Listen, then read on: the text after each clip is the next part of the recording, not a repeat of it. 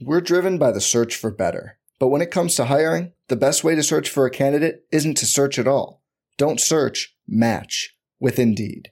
Indeed is your matching and hiring platform with over 350 million global monthly visitors, according to Indeed data, and a matching engine that helps you find quality candidates fast.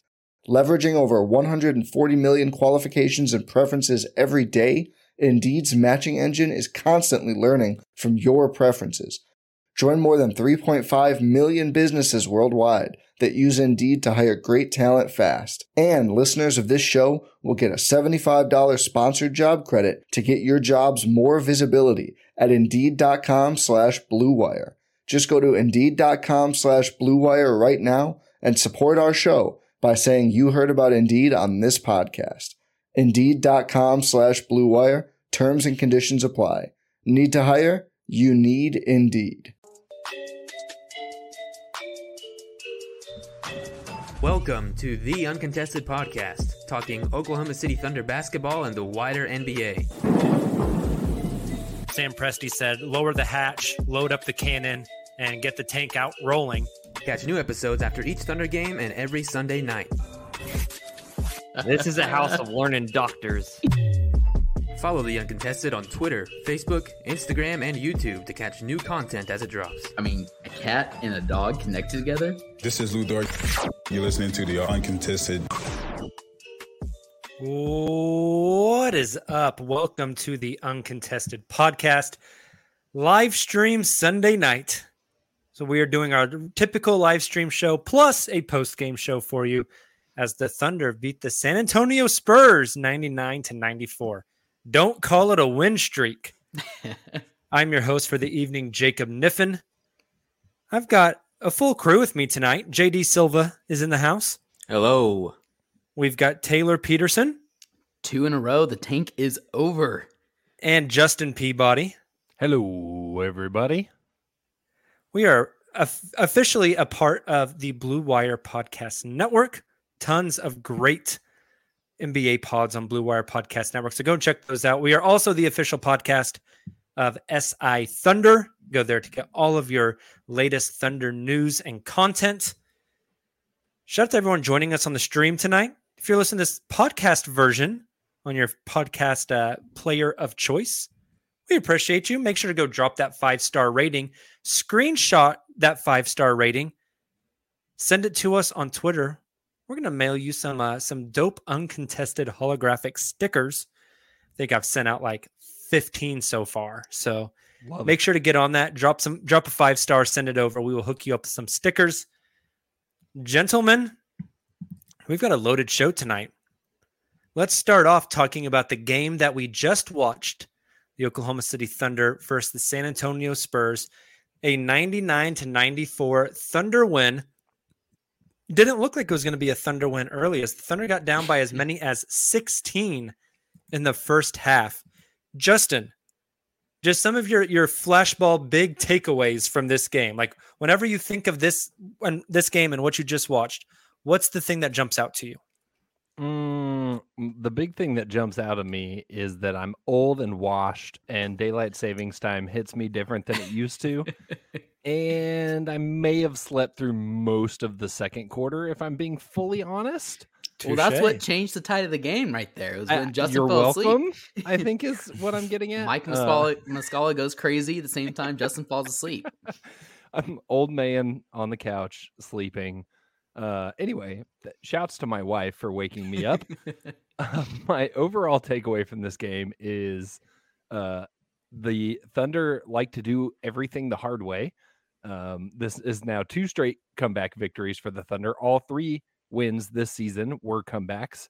I think tonight, like Tayler just alluded to, it's it's Musky being the spark plug, providing that barrage of threes. I did see the three threes in a row. I was not asleep for that. Uh, but 20 points overall, first game this season that Shai wasn't the leading scorer. I think having a guy oh, like I Musky, hadn't realized that. That's fascinating. Mm-hmm. That is yeah. fascinating. So like a guy like Musky that can come in off the bench and just be like a spark plug is something that you probably can't rely on Musky on. You can't rely on Musky for every night, but when you get that outburst, I think it, it just shows how um fine the line between winning and losing can be. The Thunder just don't have those types of guys off the bench right now that are reliable. That said, the other big takeaway is the Spurs are ass.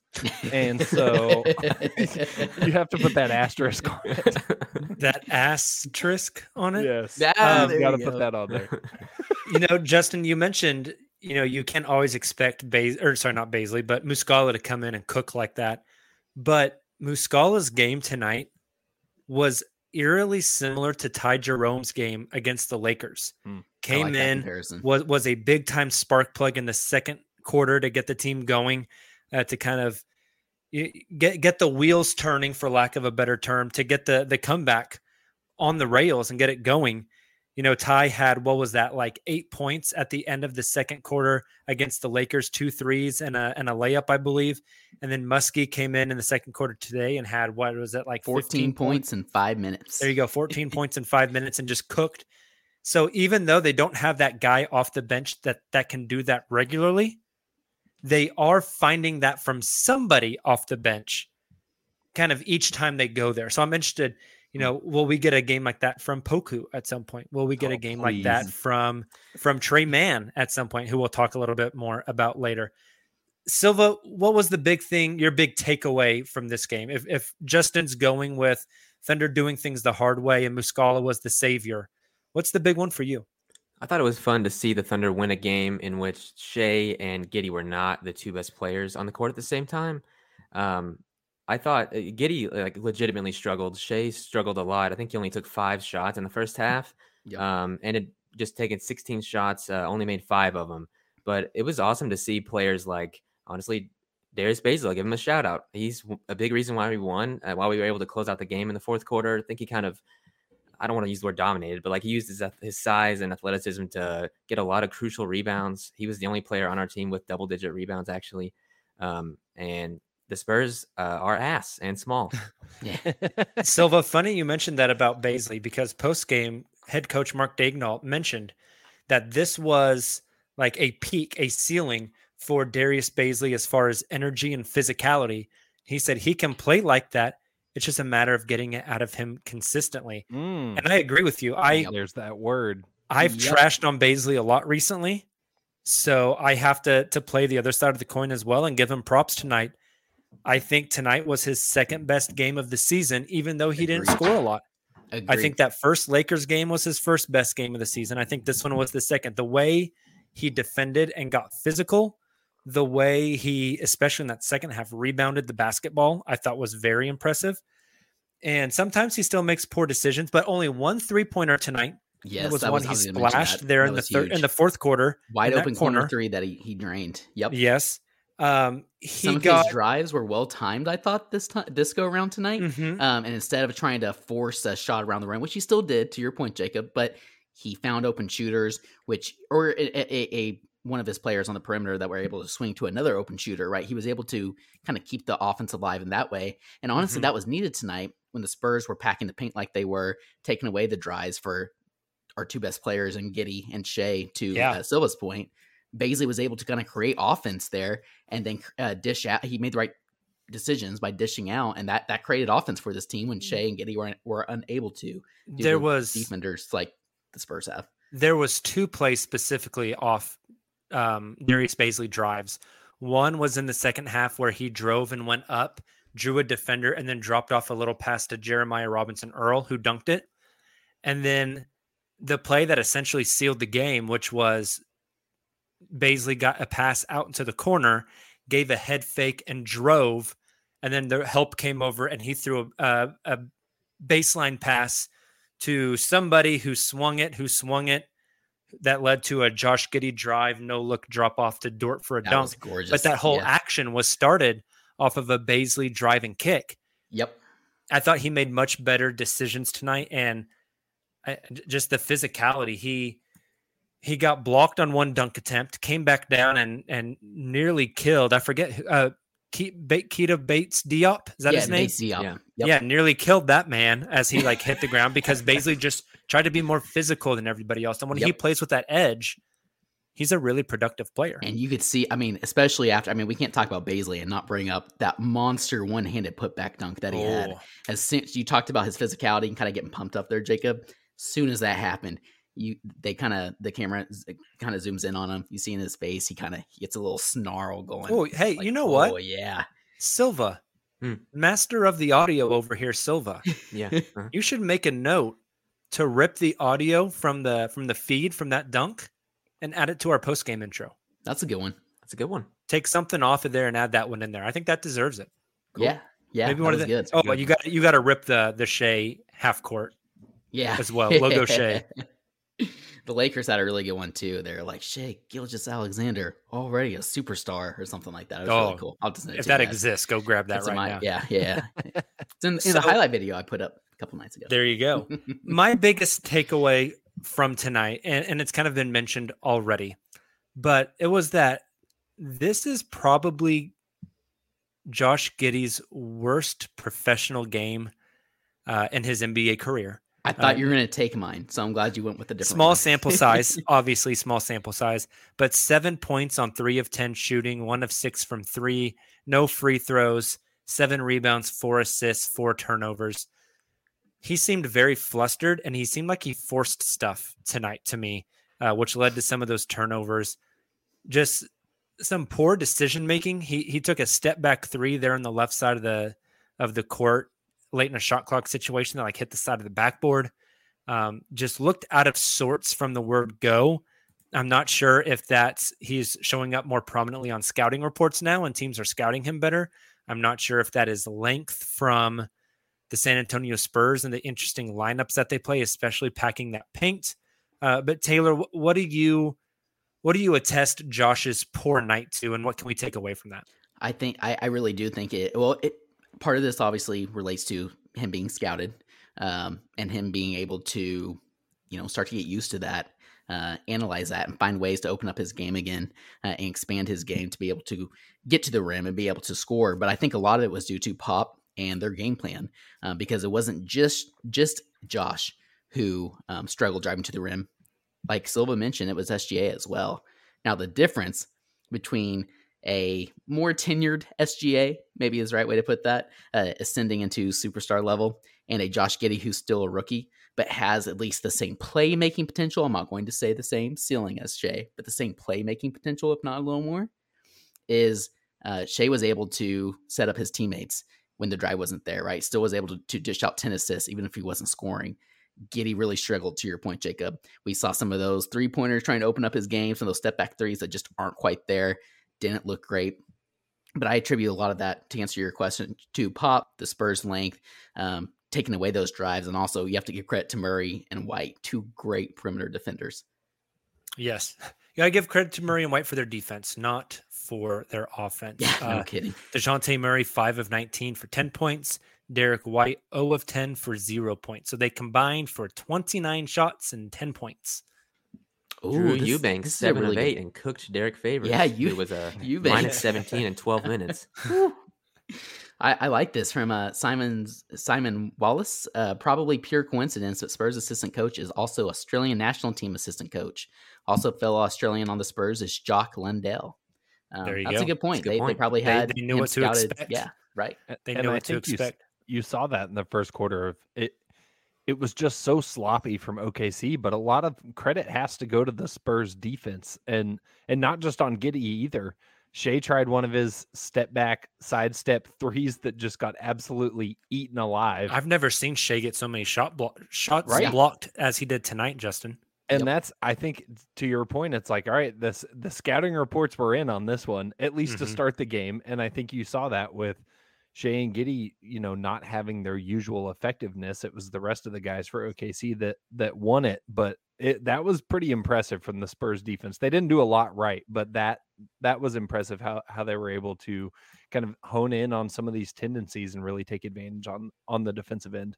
Speaking of the rest of the guys, I want to talk about the Thunder centers as well. Let's leave Derrick Favors out of this because he's not good and he didn't play good. But now, I mean, the dude can't finish a wide open layup. It's the most ridiculous thing I've ever it's in, seen. Uh, it's infuriating. It's a mid ranger or Um, nothing. yeah. If you look at the other two centers, Uh, Mike Muscala played 14 minutes. Jeremiah Robinson Earl played 24 minutes. They combined for 33 points on 15 field goal attempts. Now, I don't know how many times in Thunder history you've had two centers in a single game combined for 33 points, but I feel like that number is relatively low. So, Yep. Tayler, just there's also something with the Thunder playing stretch bigs a lot with guys like Josh and Shai. Uh, wh- what do you take away from that? That's exactly what I was going to mention. While JRE and Musky aren't necessarily the same kind of player, they do share that one common characteristic um, for their position, and that's being able to stretch the floor. I actually tweeted this out from our account today, but uh, I mentioned, you know, obviously Giddey and JRE have had really good chemistry from the beginning. But what we saw tonight is that Shai's also looking for him quite a bit as well. It's kind of a favorite target of Shai. And that's because when when Giddey and Shai are driving like that, they know where they can find JRE. He has really good off ball positioning, but also his ability to knock down that, that open shot is huge. Obviously, we saw the same with Musky. So having them on the floor and sometimes even having them on the floor at the same time, that opens up the floor so much more to give these guys more space to drive. Not even just Shai and Giddey, but Dort, who likes to drive some, and like we mentioned, Bazley. Um, I was going to say something else. Oh, but- but one thing I think that kind of stood out to me about JRE um, and, and Musky, for that matter. You know, we, we talked last season, I think, especially about how uh, Musky's defense kind of surprised us. It, it seemed to continue to improve uh, his timing as a shot blocker and also his physicality down low. I thought him and JRE both did a really good job. And honestly, that was kind of my biggest takeaway of the game was the physicality. Um, first from the Spurs, that's why they came out to the big lead that they did. Then the Thunder responded, uh, Yeah. and both coaches mentioned that in their post game avail- availability. Pop mentioned it that the Thunder were more physical in the second half. That's why they were the better team. That's why they won the game. They wanted it more. They were more physical. And Daignault mentioned that being a, a big reason for their struggles in the first half and how he encouraged the guys to come out in the second second half and be more physical. Um, for example, the Thunder outscored the Spurs 18 to 10 in the paint and 7 to nothing in bench points in that third quarter, right when they they end up, you know, coming back 34 to 14 or they win the quarter 34 to 14. But anyways, I feel like the centers, both JRE and Musky, um, largely contributed to that that physicality while still being able to space the floor. I mean, that's just the perfect balance. Justin JRE's defense, and, and Tayler touched on it a lot there, but his defense, there was a possession tonight specifically where I just watched him where he defended the point of attack. Uh, there was a screen. He called out the switch, got Poku through to switch on the other guy. And then there was an off ball screen. And so he switched Poku back to his man. JRE tagged a roller, then rotated back to his man to block out. And I tweeted about it. It's just very Nick Collison esque Hmm. defensively to me. Yep. Um, Joseph brings up something that you mentioned specifically in that tweet. there you go. Jacob. V- Communicates really, really well. Yeah. So, Justin, just your thoughts on on JRE as well, not only from tonight, but just for this season. Yeah, I think it's it's the discipline, and you you hear that a lot in uh, in regards to Villanova guys, and we talked about this a little bit. I think even all the way back on draft night, of if there's anything you can expect from JRE, it's that he's going to come in kind of like fundamentally sound, uh, and I think that matches up with a lot of the things that we've said throughout the short season so far. One thing that was really interesting was Daignault post game compared JRE to PJ Tucker. Mhm. And I think that's a really fascinating comp. He's a Um, dog. Makes a lot He's of a sense. dog, slightly undersized, but like gets gets work in, makes plays that affect the game, uh, can stretch the floor, but solid on defense, communicates well. Like he can kind of be a little bit of that like defensive anchor, not in the sense that like he's hands down the best defender on the floor, totally changing the game, but like somebody that like keeps everybody on track, communicates well, makes sure people are in the right position, knows what they're supposed to be doing, can help kind of like piece that together. For a rookie, it's really impressive. Um, He kind of I think- quarterbacks that unit back there. Yeah, exactly. That's perfect. and uh, you know, thinking of like in football terms, some more like he's like the linebacker. Mhm. Um, Another but great think- analogy. but I I think like that overall, overall for JRE, what I love about the Nick Collison comparison is you can make a career out of that. You may not ever Mhm. be an all star or all NBA, and that's fine, but you're going to have a long, healthy career. Just look at PJ Tucker because everybody wants a guy like that on their team. And so I think JRE, if he continues to do this, he's going to have a, he's going to have a long, fruitful career ahead of him. Hey, put a pin in that that uh, little quote that Justin just said because we're gonna get back to that here in a little bit with one of my takes coming up. Ooh. Um, but but put it put a pin in that one for sure, guys. Before we finish up with our um, our, our post game analysis of this Thunder versus Spurs game, last thing I wanted to touch on was Aleksej Pokusevski, who got 18 minutes tonight, only one of three from the field, one of two from three, had five rebounds, two turnovers, three points. Um, as far as Poku shit is concerned, that's just what I've dubbed it now. It's just called Poku shit. he had some crazy drive flip behind the head oh pass gosh! Yes, he did. yes. to a whole Just- bunch of nobody, which was incredible. Mhm. You know what it reminded me of, that- honestly, was Russell Westbrook the other night for the Lakers. That's a good Kinda point. Did the same thing against the Yep. Thunder. So Yes. maybe he was taking notes. There you go. Uh, I thought Poku once again played very much within himself and within the offense. Um, he's kind of taken up the mantle of doing some dirty work, defending, trying to block shots. He had some Um, critical rebounds, and Jacob, he I think just runs circles. Yes, he ran. I was gonna say, I think he it was like your tweet. dribbles up, he hands it to someone, he runs to the corner, goes down the baseline, comes and up, runs to the and free then he just line. circles and then It's catches a, a- an offensive rebound. He's like, um, "Look, I'm gonna get bullied down low, so I'm just gonna use my length and size to my advantage. I'm just gonna crash Exactly. the boards." His three tonight was off a beautiful Shai driving kick to an open Poku who just didn't hesitate, fired it up. Looked Uh, fantastic from a form. Uh-huh. Not doing as much um, playmaking, which I would like to see him get back to slowly. But it feels like he is kind of falling into a groove. And Yeah, uh, this he's finding a role with this team, He's our blue collar boy. and I'd kind of like. Speaking of blue, speaking of yeah, blue collar boys. speaking of blue, though, I would like to see him get some burn with the blue. Not to go completely off topic, just so we could see some more of that playmaking, Jacob. But agree with both of you there. Um, definitely kind of finding his role within this team. the G League won't know what to do if they get Oh Poku and gosh. Vit on the same team. Yes. Two tall, white Eastern Europeans playmakers who want to play make all the time. They won't know what to do with themselves. just throwing full court oops to each other. I love it. Beautiful, beautiful. I love it. Uh, Silva, Justin, any other comments on uh, our Lord and Savior Aleksej Pokusevski? I didn't notice him that much, which might not Just be kind a of a good thing because you didn't know Yeah. some bad and you didn't know some good. Yeah. That's like that. impossible to say about someone of his size and stature. yeah, he's not really noticeable. yeah. I know what you mean, though. He didn't make me Uh, want to drink tonight. Well, a positive improvement, possibly. No, I think uh, I'm with you. He he seems to be like, you know, the the wild Pokusevski roller coaster that we got to experience so firmly in the latter parts of last season is super fun from like a fan standpoint during a point in the season when there wasn't a lot of super fun things happening. I think we kind of latched onto it for that reason. This is way more encouraging to see him like actually contributing in functional, like meaningful ways within the system, within the offense, within doing role player type things that he's supposed to be doing, other than when he's just out there like it's an A and one mixtape, which is super fun, but probably not like his long term role. Yeah. Um, I I think if he continues to develop that, like you said, I, I would like to see a little more playmaking, a little bit of that that Poku sauce that we know and love. Uh, but overall, I think it's it's a solid improvement. He still has a long way to go. Still super, super, super raw, but also still super, super, super young. Hopefully, he get like as he becomes more comfortable within this role and gets trust from the coaching staff to get these cons- more consecutive minutes. Hopefully, we see some more of those flashes intertwined within his game, and he becomes more confident in those as well. He polishes that part of his game, and, and then you have a well-rounded Poku in a perfect world. to to wrap up our post game segment, I just got to say I tweeted it out. I want to make it known on the podcast as well.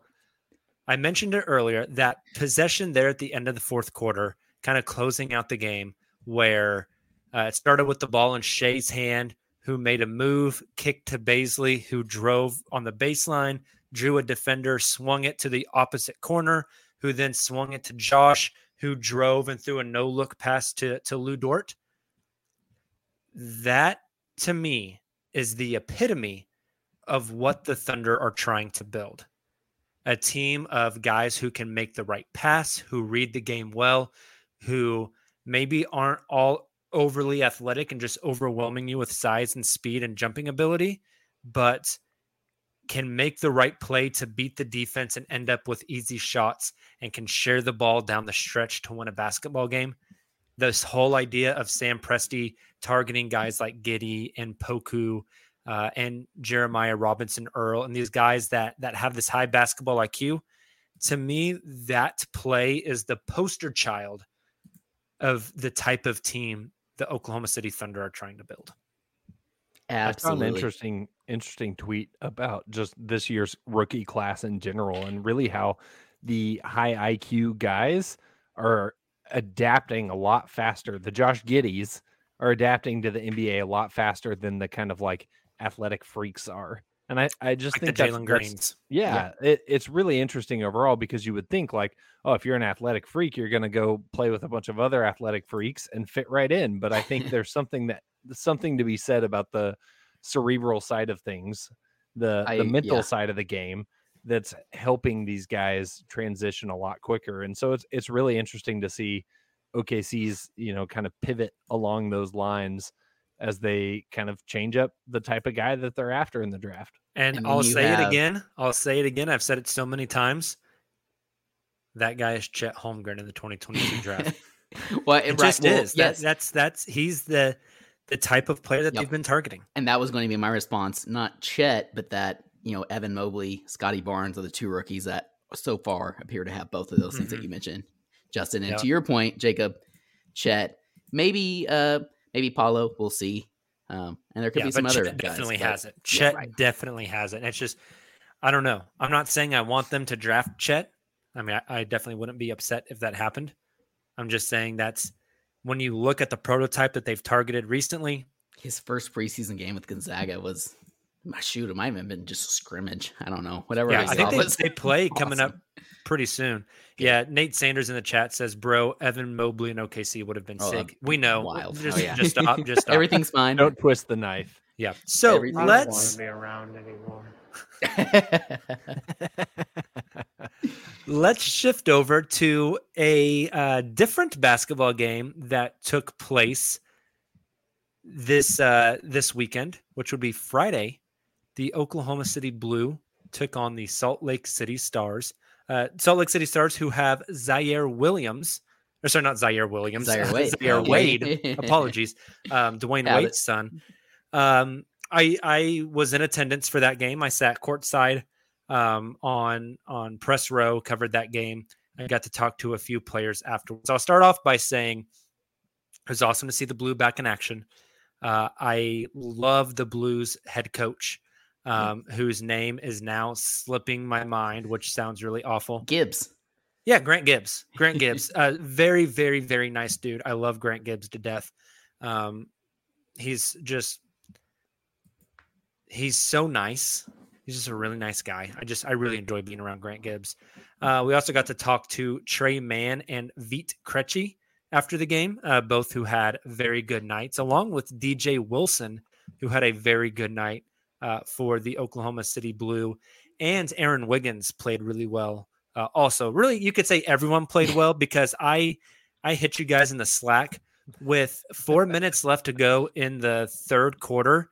The Salt Lake City Stars down. had 42 points, and then with nine minutes to go in the fourth quarter, the Salt Lake City Stars had 42 points. Uh, And Yeah. at one point, it was 96 to 42, Goodness. and I was just like, "This is So today's An game wasn't beating. as bad. They they played the the Stars again, again, yeah, today, uh, but for the majority of the game was anywhere from 16 to 20 points and a lot of the same.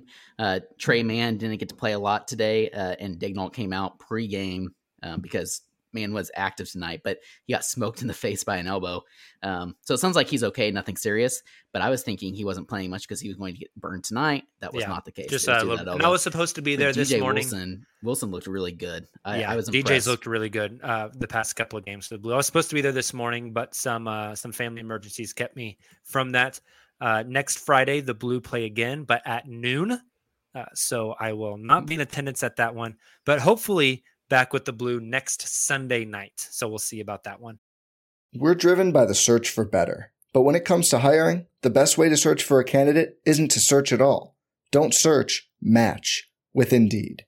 Indeed is your matching and hiring platform with over 350 million global monthly visitors, according to Indeed data, and a matching engine that helps you find quality candidates fast. Leveraging over 140 million qualifications and preferences every day, Indeed's matching engine is constantly learning from your preferences. Join more than 3.5 million businesses worldwide that use Indeed to hire great talent fast. And listeners of this show will get a $75 sponsored job credit to get your jobs more visibility at Indeed.com slash BlueWire. Just go to Indeed.com slash BlueWire right now and support our show by saying you heard about Indeed on this podcast. Indeed.com slash BlueWire. Terms and conditions apply. Need to hire? You need Indeed. For the ones who work hard to ensure their crew can always go the extra mile, and the ones who get in early so everyone can go home on time, there's Grainger, offering professional grade supplies backed by product experts so you can quickly and easily find what you need. Plus, you can count on access to a committed team ready to go the extra mile for you. Call, clickgranger.com, or just stop by. Grainger, for the ones who get it done.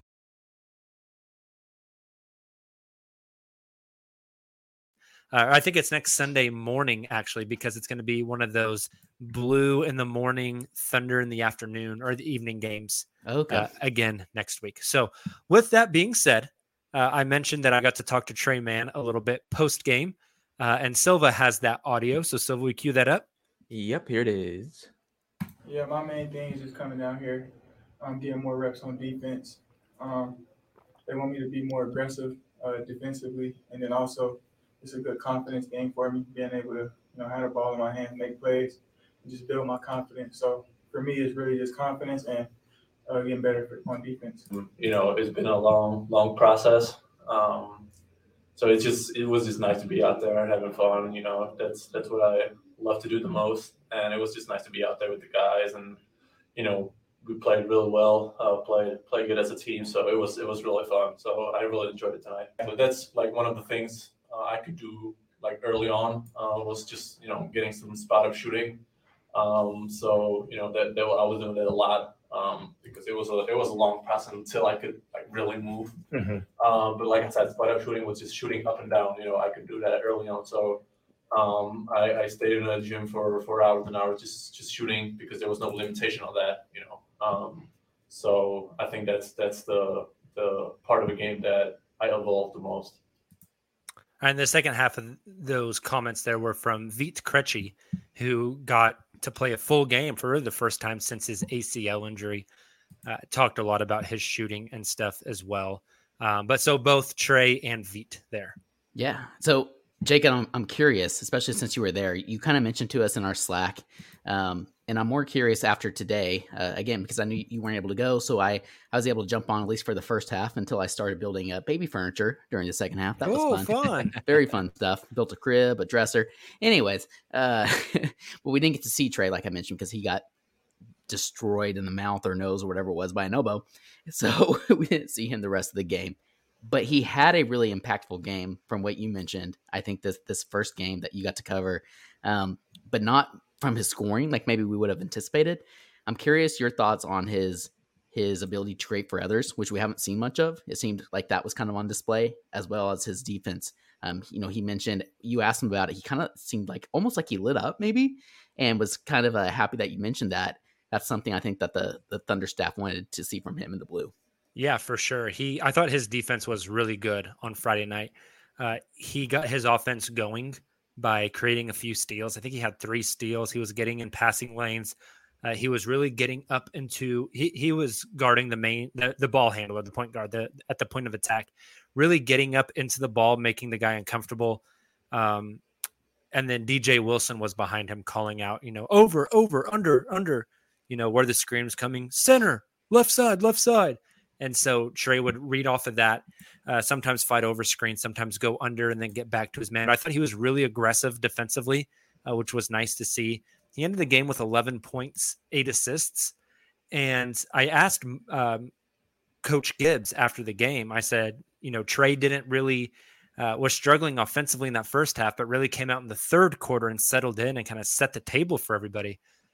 Uh, and Gibbs corrected me and said, I don't think he struggled. He just missed some shots that we know he can make.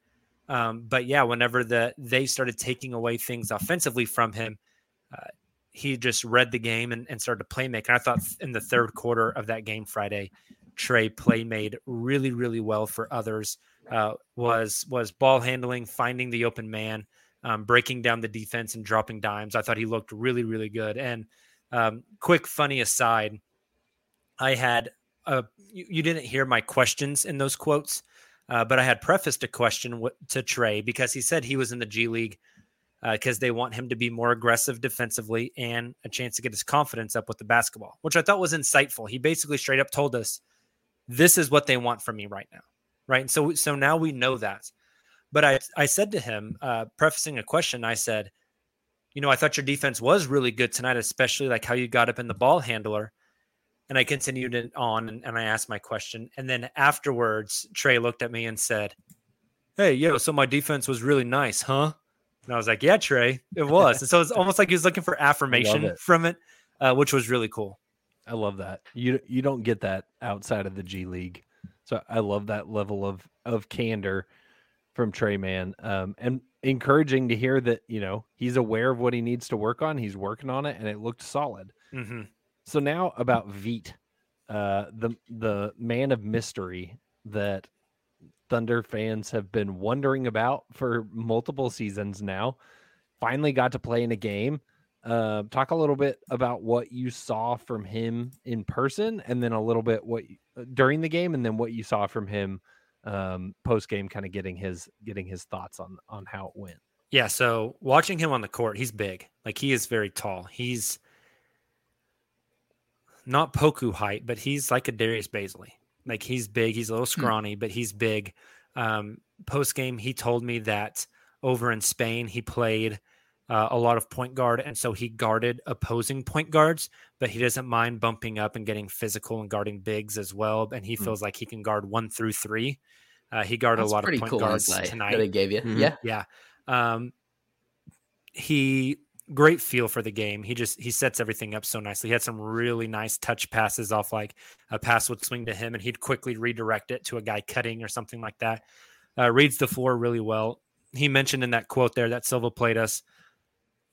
He's been working on his jump shot a lot. He told me specifically, he said the transition from Europe to American basketball is like American basketball is a lot more one on one and less yep. like of a team he didn't say like less of a team sport, but basically saying you have to play a lot. He's alluded to that. Uh-huh. Mm-hmm. He said he's, you have to play a lot more one-on-one basketball, and so mm-hmm. his jump shot is something he's been working on a whole lot uh, in the recovery process.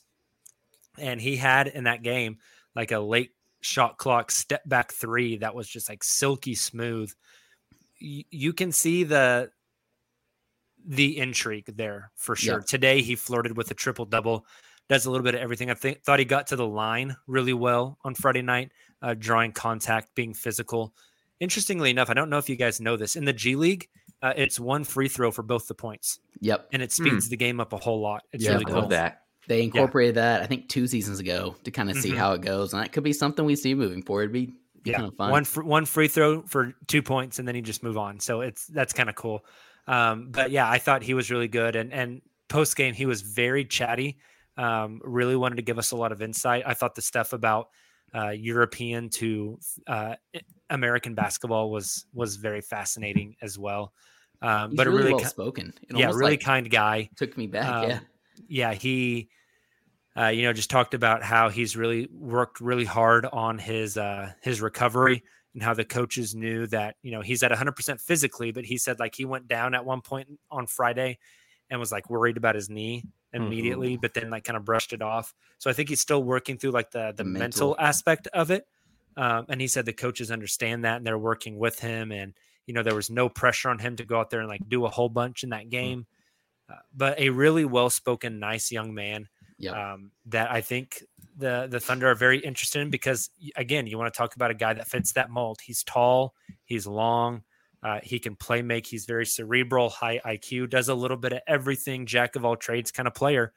He's, um, you know, a, a Poku, Josh Giddey kind of prototype player. Yeah. I kind of, I noticed that a little bit today in the two and a half or so quarters that I was able to watch via the stream. um, for the Blue, Blues game today. One thing I did notice, and I kind of attributed to that rehab and coming back from that injury, Jacob, he's a step slow on the defensive end, especially against smaller, quicker guards. I, I want to say it was actually way that he was guarding. Uh, one one possession specifically, I saw where he pretty much just you know one quick step back, one quick crossover, and just blew right by Vit. He was still a step behind, uh, very obvious. But on the other end, I mean, a lot of playmaking flashes. Uh, there was one play, or a couple plays actually, where he was able to either get a steal or grab a rebound.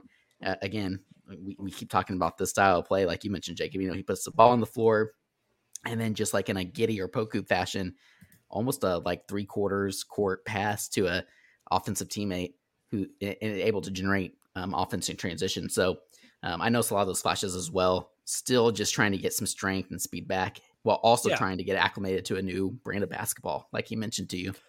Yeah, it was very insightful, very fascinating. So I really enjoyed going, and hopefully we will be back at more G League games and yeah. and getting more of that insight for you guys. It's pretty interesting watching him play in the Paycom Center too. Yeah, uh, I had never covered point. a game in the Paycom Center, so I was on the phone with Nick, cool. like, where do I go? what do I do? How do I get to this Where they hide the Um, snacks. quick uh quick little like side note um at at halftime i got up uh, to go use the bathroom. And so you walk down like behind the thunder bench and then around the baseline over to the tunnel um to the opposite tunnel that, that the thunder come in. And uh there was somebody sitting like on the front row uh just kind of chilling in a hoodie. And i accidentally like like nearly bumped their leg. And i said oh i'm sorry. Uh, kept walking went to the bathroom. And then so when I'm coming back, I'm walking down the baseline coming back and I'm looking at that person and they're And on comes up to you they- and says, "I'm that guy. I'm that guy. I'm really him. I'm really him."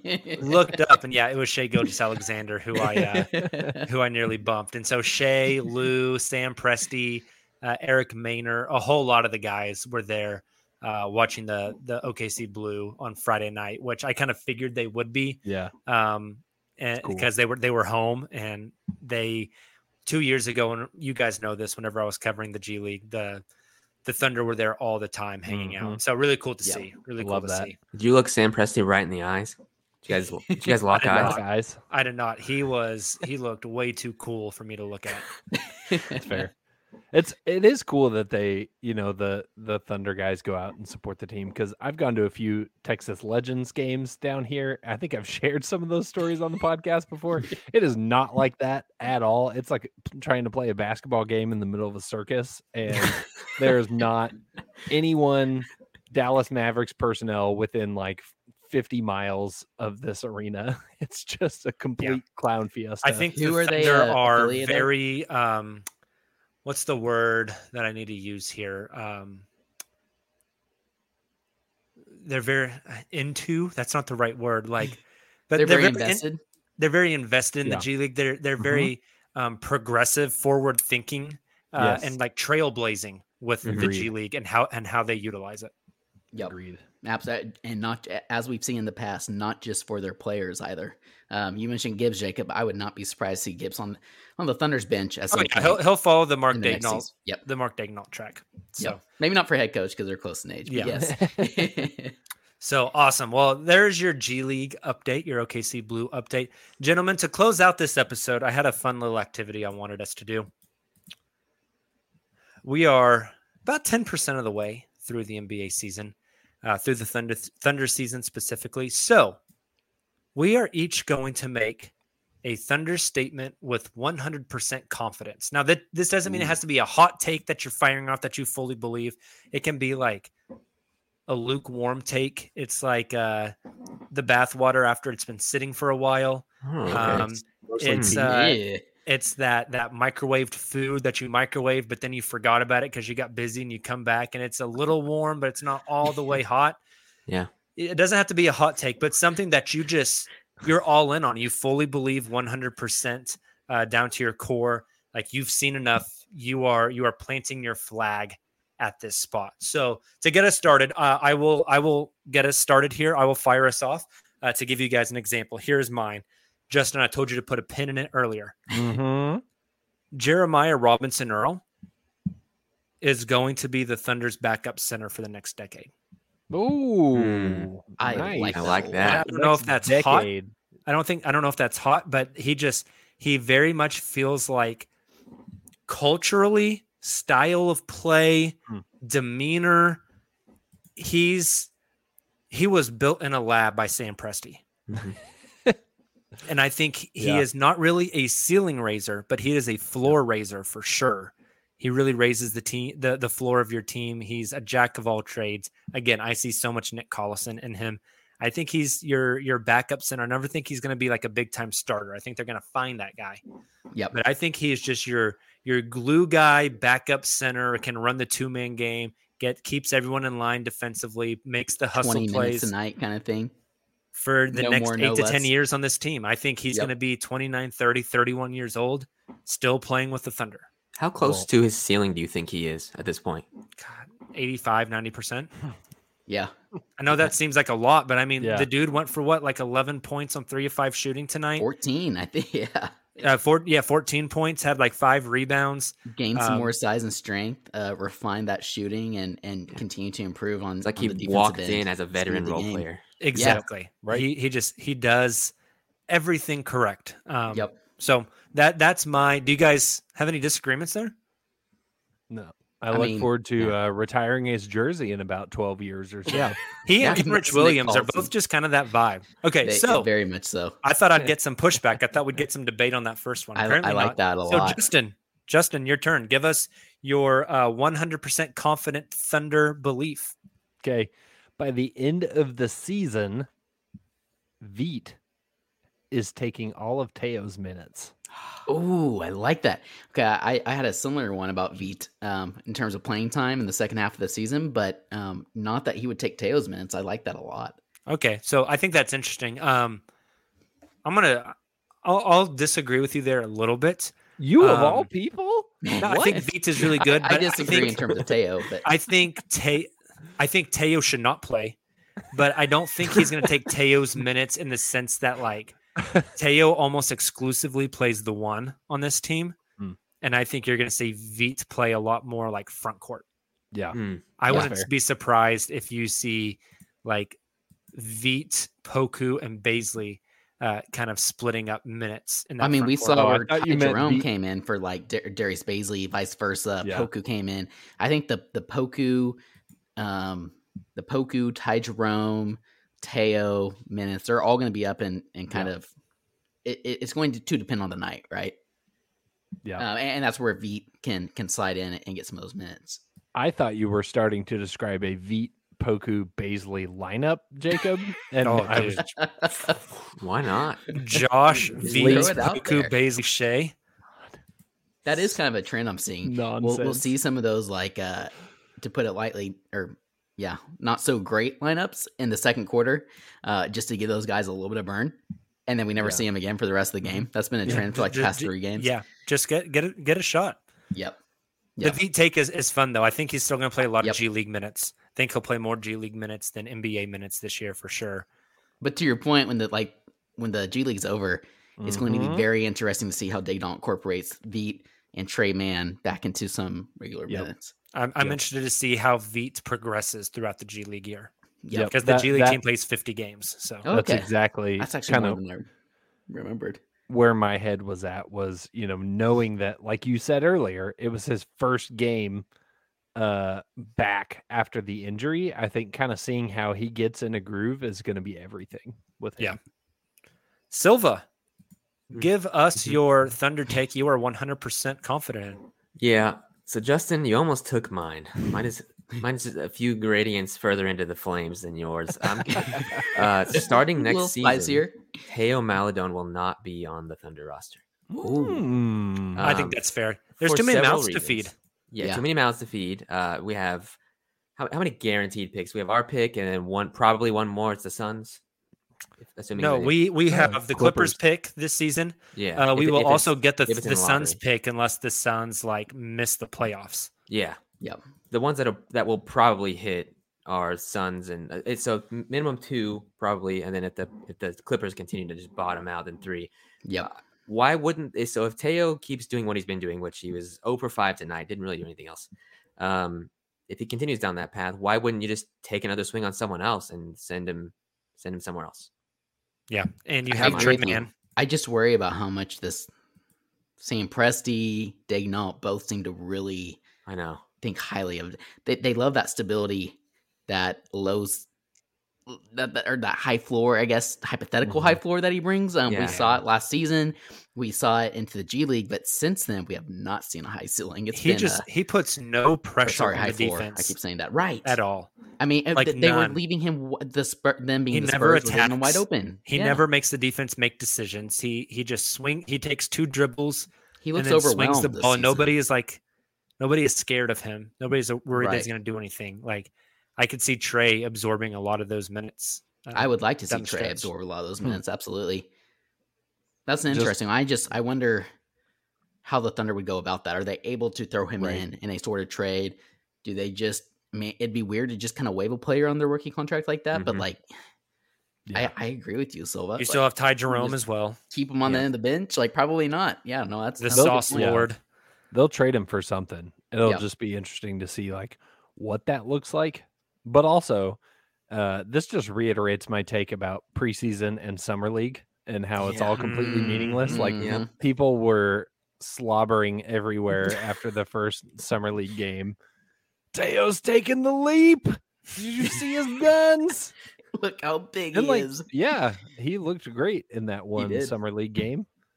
Um, but yeah, ever since then, it's been just pretty meh. And now, granted, it's you know the be- very beginning stages of his second year. There may be more there. There may be more there later in the season. But I agree with you, Silva. If there's not, how much more do you need to see from him? Yeah. Like Hey, if he doesn't show anything at all this season, why? I mean, it's not move a coincidence. I don't think that like the past two big comebacks that the Thunder have had, it's been because Daigneault hasn't played Theo a lot of minutes. And he's played Ty Jerome double the minutes every night. Yep. Theo in seven minutes tonight, he had that one assist where Poku kicked kicked it up to Theo, who kicked it across to maybe Dort or somebody for a layup. Besides that, zeros across the board, zero rebounds, zero assists, zero blocks, zero turnovers, zero fouls, zero plus minus, zero points. I think I, I came into this season Glorified thinking that- cardio. yeah, I came into this season like really. I'm surprised that Theo has been as bad as he is. I think Mhm. I came in thinking my Yes. Bazley stock would just be plummeting constantly. It's it's afloat, you know. My Bazley stock looks like a Leveling out. scribble. It's just Yeah. up and down and up and Yeah. down and up and down. Which is what Daigneault Theo's been mentioned in his post game. Yeah. Yes. Yeah, Taylor's just been bad. It's like he's playing 2K with nothing but the pass button and the move and the move joystick. Nothing. That's so true. so That's true. really in this pass. yeah. All right, Tayler, your Thunder take that you have with 100% confidence. this is a pretty good transition. And I don't know, maybe mine's the spiciest in terms of uh, I think it'll make our listeners the most upset. But look, just based off what I've seen, how both um well really just digging on how he talks about this player and the opportunity he continues to give this player, the long leash this player has. I think Darius Bazley gets the extension 100%. I'm pretty confident in that. Okay.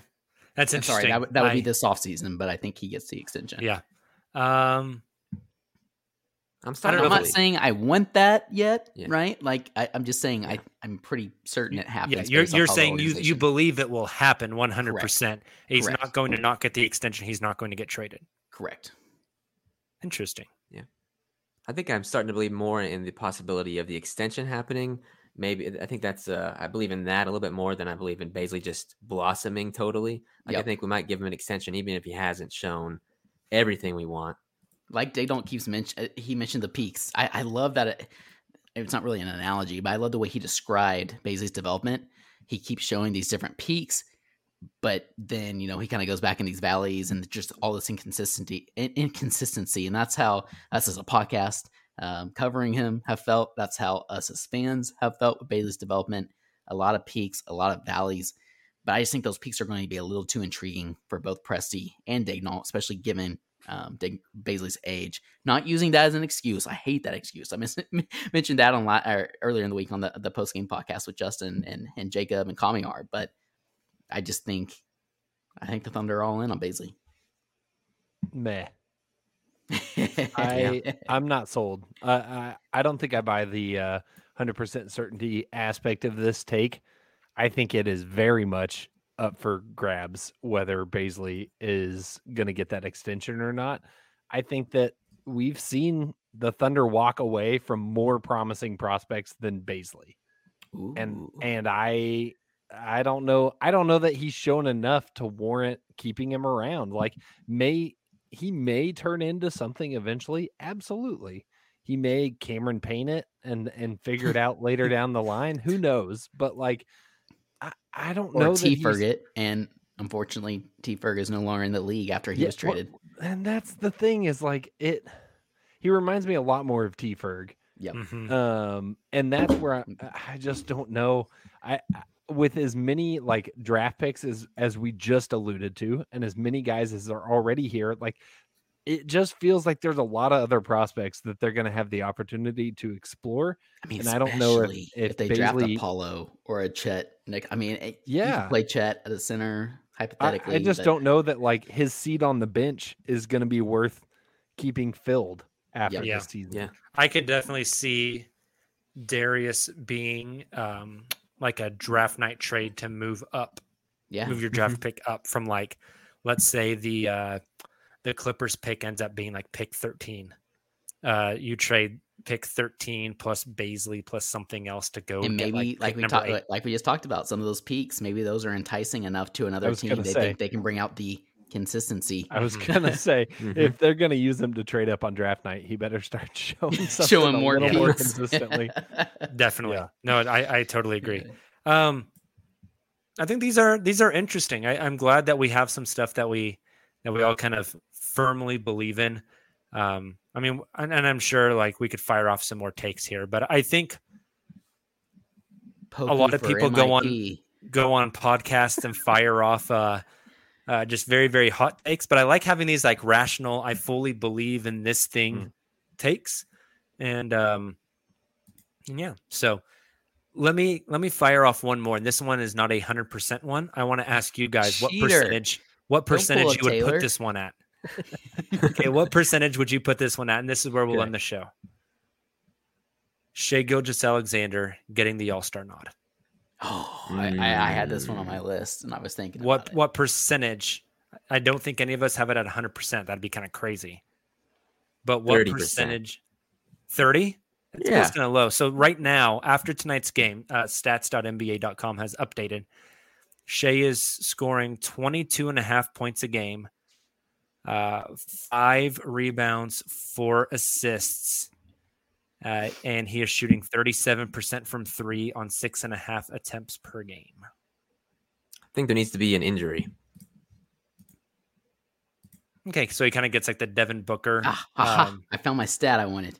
Most isolation points this season. Well, there was a couple, but this is the first one I found. Most isolation points this season. Shai was 66. Uh, granted, this was uh 11 2, so a couple days back. But um, most isolation points per game this season, or actually total this season. Shai 66, Harden 58, and KD 56. there you go. Pretty incredible. Yeah. That was after his uh, logo three. I was gonna say 30 also. Um Silva beat me to it, but I, I yeah, I, it's that's not a knock on Shai either. And so anybody listening to to me predict 30%, like that's not a knock on Shai. Is he an all-star caliber player? 100%. Like that's that's my 100% rating. He is deserving. Mhm. It, there's a big difference between being deserving and actually being on the team. Just look at what happened with Devin Booker last year. Like it took the Yeah. Adam Silver special selection of filling in for somebody else for Devin Booker to get to be an all star. Think of how long it took Dame to be an all star. Like there's lots of good players that don't get all star nods. And unfortunately for Shai, I think that might be him until the Thunder are back in contention. Once winning, whether it should or shouldn't, plays a big role in all star selections. And I think that once the Thunder are uh, not repositioning and replenishing, then you have a Shai all star nod. I just think if if uh if a young point guard gets in, it's gonna be Ja. Even though I think they're similar Agreed. to like s- similar skill level players, Ja just plays a, a much flashier style and is getting a lot more media attention. I agree. Agreed. I like. I I think I kind of have it at forty percent right now for a lot of the reasons you guys mentioned. The main being that there's just so many talented guards, um, especially uh, on, on teams that are competing. Like you guys mentioned, the Grizzlies obviously is the Ja's a perfect example. But there is more buzz about Shai this season. Mhm. Uh, It- I- nationally, I've talked about it a lot, Tayler. The conversation The started last year. And Yeah, starting right. the conversation is huge. and that's important. That's absolutely important. So maybe it is a Devin Booker situation when guys like Ja have already made the list. But I think there's a, a greater than, I mean, I- don't want to put it at 50 50 yet. I think it's a little too early for that. But I think we're starting to flirt with 50. I'm going to go 40%. All right. I like it. One more. I want to see where you guys have your percentage at. Thunder are currently at three and six on the year. Their Vegas over under was 23. In order to break 23 and go over at 24, they'd have to win 21 games out of their 73 left. So the rest of the way, they'd have to go 21 and 52. What percentage do you give them of making the over, Justin? 25%. Oh wow! I thought you'd go a lot higher considering the the challenging games they've played so far. Mm, Oh, I wish I had that. I- does- it feels to me like they're kind of figuring some stuff out.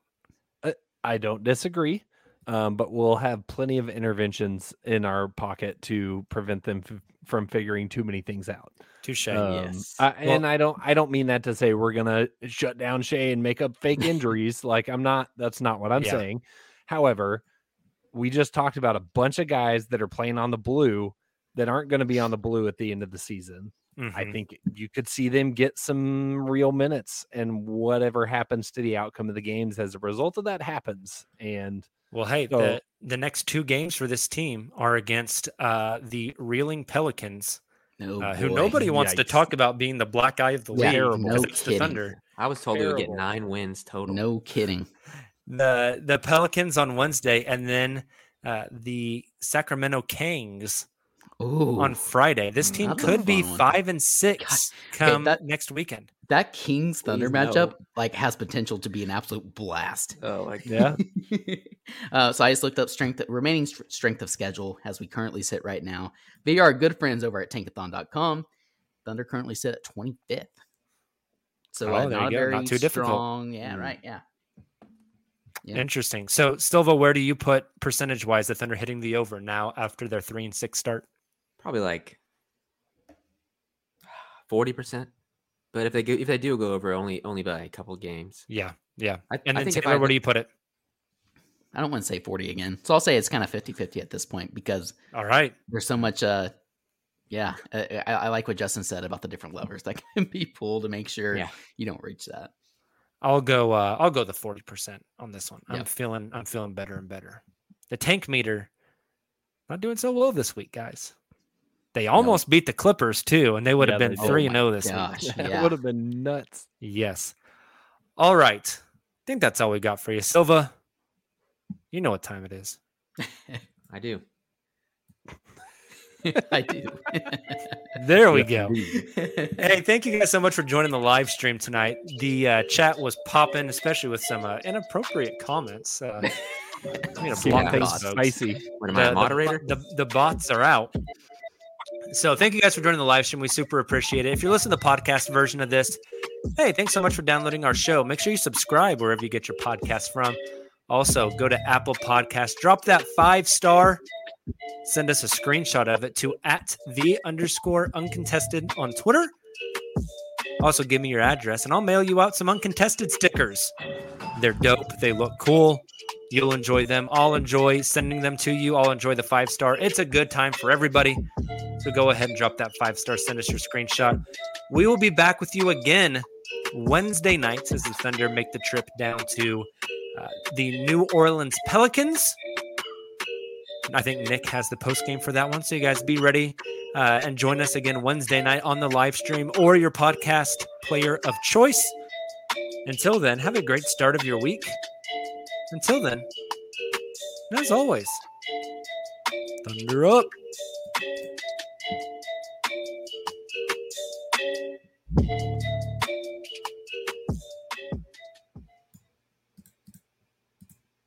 Every fan knows the right player in the right position can be a game changer. Put LifeLock between your identity and identity thieves to monitor and alert you to threats you could miss.